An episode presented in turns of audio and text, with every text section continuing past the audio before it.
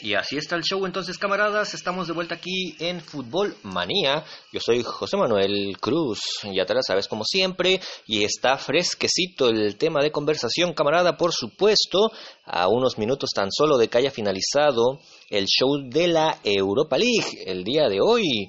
Así es, en un lunes, lunes delicioso, donde tuvimos un par de partidos. Primeramente, digo primeramente porque pues de hecho fue el primer partido en acabar, no tanto porque haya iniciado antes que el otro. Se suponía que empezaban a la misma hora, pero bueno, los Red Devils se fueron a la largue y, lo que decía yo en un principio, el Inter de Milán, eh, por su lado venció 2-1 al Leverkusen en un partido donde los italianos, pues la neta, fueron superiores al rival, diría yo.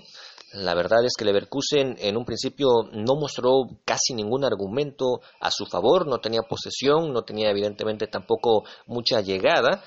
Los primeros 30 minutos del encuentro fueron completamente del lado del Inter de Milán, sin duda alguna, generaron opciones y de hecho pues anotaron sus goles durante dicho lapso de tiempo bastante temprano. Primero Nicolo Varela al 15 y luego Romelu Lukaku al 21 tan pronto como 21 minutos y el Inter de Milán, perdón, ya lo ganaba dos goles a uno. Y todavía generaron por allí algunas llegadas más. Leverkusen, sin embargo, en la única llegada que tuvo en el partido, básicamente, o al menos no durante los primeros 45 minutos, mandó a guardar el pepino. Allí merengue en la red del Inter de Milán.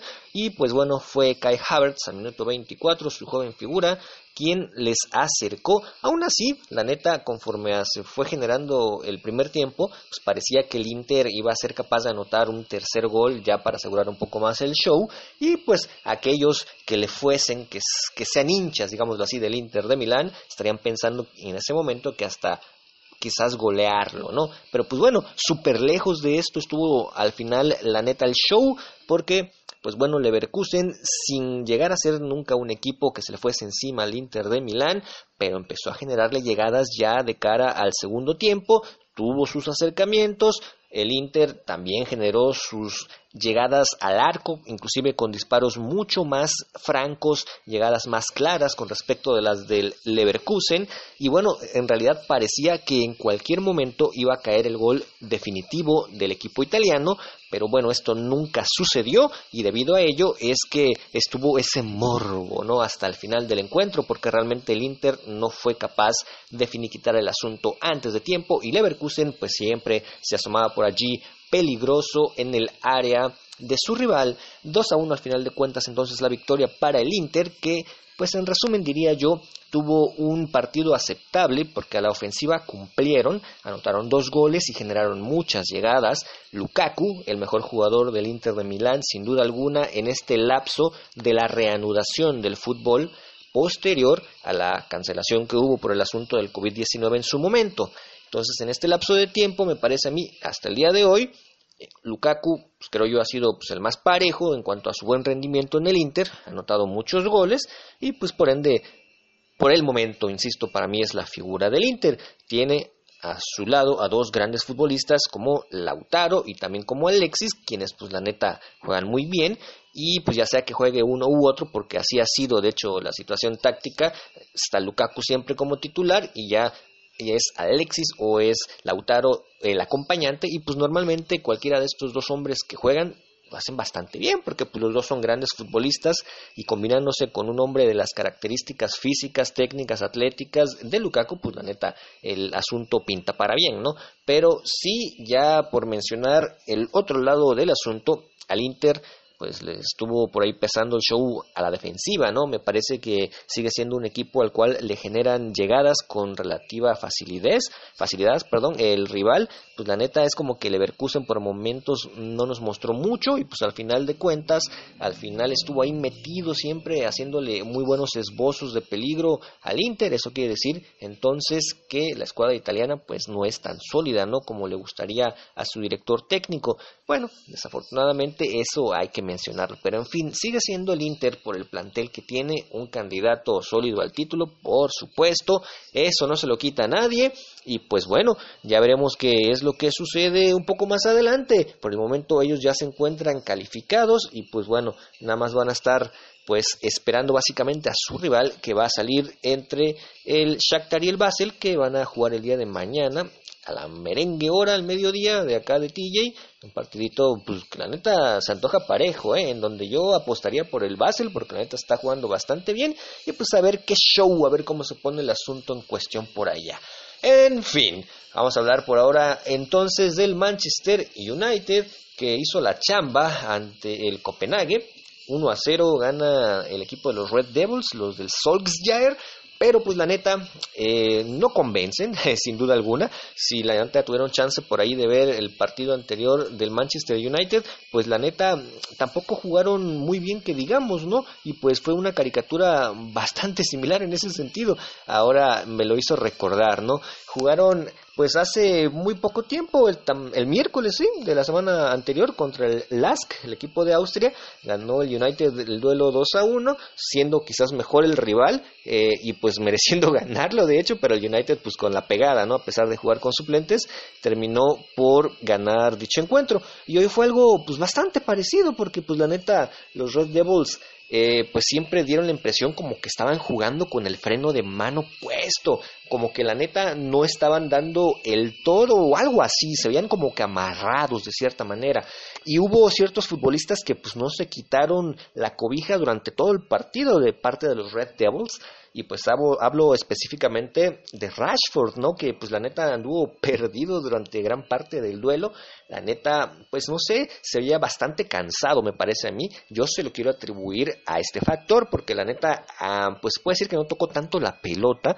Cuando le daban la pelota, no la cubría con la intensidad con la que necesitas hacerlo en un partido de estos para que no te la quiten o no te derriben tan fácilmente. En fin, y a la hora de sprintar, por ejemplo, tampoco se le veía tan intenso esos pequeños detalles, ¿no? Donde uno eh, pues se percata de que posiblemente el hombre no está dando de todo lo que trae, o bien está cansado, ¿no? Entonces, pues yo quiero pensar que es la segunda, él está cansado el hombre y ya son los últimos partidos de la temporada que se ha alargado por el asunto este de la pandemia del COVID-19, y pues bueno, el chiste es que eh, no anduvo bien Rashford, y pues bueno, por allí hubo otros rendimientos pues más o menos, digámoslo, pasables de cierta manera, ¿no? Por ponerle un nombre al asunto. Por ejemplo, pues la neta Marcial se enchufó ya hasta el final del encuentro, ya cuando pues el asunto se había ido de hecho a los tiempos extras, entonces es que Marcial empieza a aparecer con sus muy buenos desbordes, eso sí, quitándose tres o cuatro futbolistas, pero faltándole de hecho la definición al hombre. Y por allí también eh, en el caso de Greenwood, por ejemplo, este joven jugador del United de menos de 20 años, eh, no apareció mucho, quizás fue el que menos la tocó, pero eso sí, durante el tiempo en el cual jugó, que fue pues casi 90 minutos, cada que él aparecía, pues producía algo bastante peligroso. Tuvo dos disparos muy buenos a, a los postes, ¿no? Entonces, sendos disparos muy peligrosos, al menos hizo acto de presencia. Bruno Fernández igual empezó frío, empezó como siempre intentando sus pases pues a profundidad, pero como lo había venido haciendo durante los últimos tres partidos de la temporada con poca efectividad, la neta. Pero bueno, al final de cuentas empezó igual a calentar quizás un poquito el botín, empezó a mejorar la puntería y pues cerró con dos muy buenos disparos de larga distancia que el arquero rival pues la neta eh, repelió bastante bien eh, Johnson, ahora que lo mencionamos, el arquero del equipo de Copenhague, pues la neta tuvo un partidazo por ahí, aparte de estas atajadas a Fernández, tuvo quizás otras dos bastante, bastante buenas. Me acuerdo una con la pierna por allí también muy, muy buena. Y bueno, estamos aquí con mi camarada Fernández, que al final de cuentas igual empezó a disparar, cuando tuvo que definir el show, porque pues, le tocó cobrar un penal por ahí bastante discutible, él lo metió, así que en ese sentido, pues cumplió, ¿no? Y pues de ahí en fuera eh, podemos establecer rendimientos así, ¿no? Que estuvieron pues relativamente bajos, diría yo. Eh, Pogba, pues la neta, por ejemplo, no tuvo mucha participación, o al menos no fue determinante, no tuvo ninguna jugada de peligro que de sus pies haya salido claras o algo por el estilo. Fred, pues la neta, estuvo sufriendo el partido, se nota que no es titular, y pues le costó lo que jugó, ¿no? Brandon Williams, la neta, jugó bastante bien, este jugador que había venido pues entrando como cambio principalmente y que había sufrido en partidos anteriores. En este, la verdad, anduvo muy intenso, eso fue lo que me gustó de él. Eh, pues en ocasiones lo hacía bien, en otras no. Estuvo mejor que mal, ¿no? Pero tuvo intensidad, eso es lo importante y anduvo bastante bien. Maguire y Bailey, pues creo que anduvieron muy bien como centrales. Juan Bisaca sufrió un poco en defensa, extraño, él es mejor eh, defensor que atacante y ninguno de los laterales del United de hecho generaron mucho al ataque. Eso pues siempre ha sido un déficit de esta escuadra de los Red Devils y pues vamos a ver si para la siguiente temporada lo arreglan o qué onda.